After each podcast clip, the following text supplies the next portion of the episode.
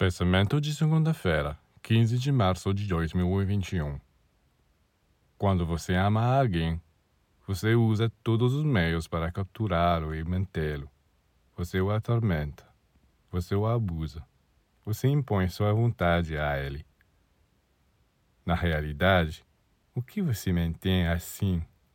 Como você pode impedir que outros se encontrem com este ser? Não há falta de oportunidades. Em todos os lugares, todos poderão vê-lo, falar com ele. E se não for razoável e amplo, você sofrerá. Você é como alguém que tem flores em seu parque. Ele não pode impedir que seu perfume se espalhe e seja respirado por todos.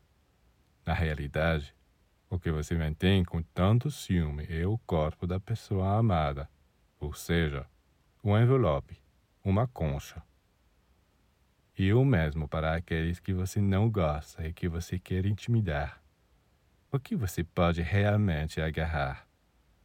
O que constitui a essência de um ser, ou seja, seus pensamentos, seus sentimentos, não pode ser trancado em todos os lugares vemos apenas os esforços insensatos das pessoas que querem agarrar as almas humanas.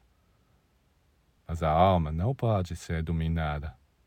É possível apreender o corpo físico por um tempo, mas não o ser misterioso que habita dentro dele.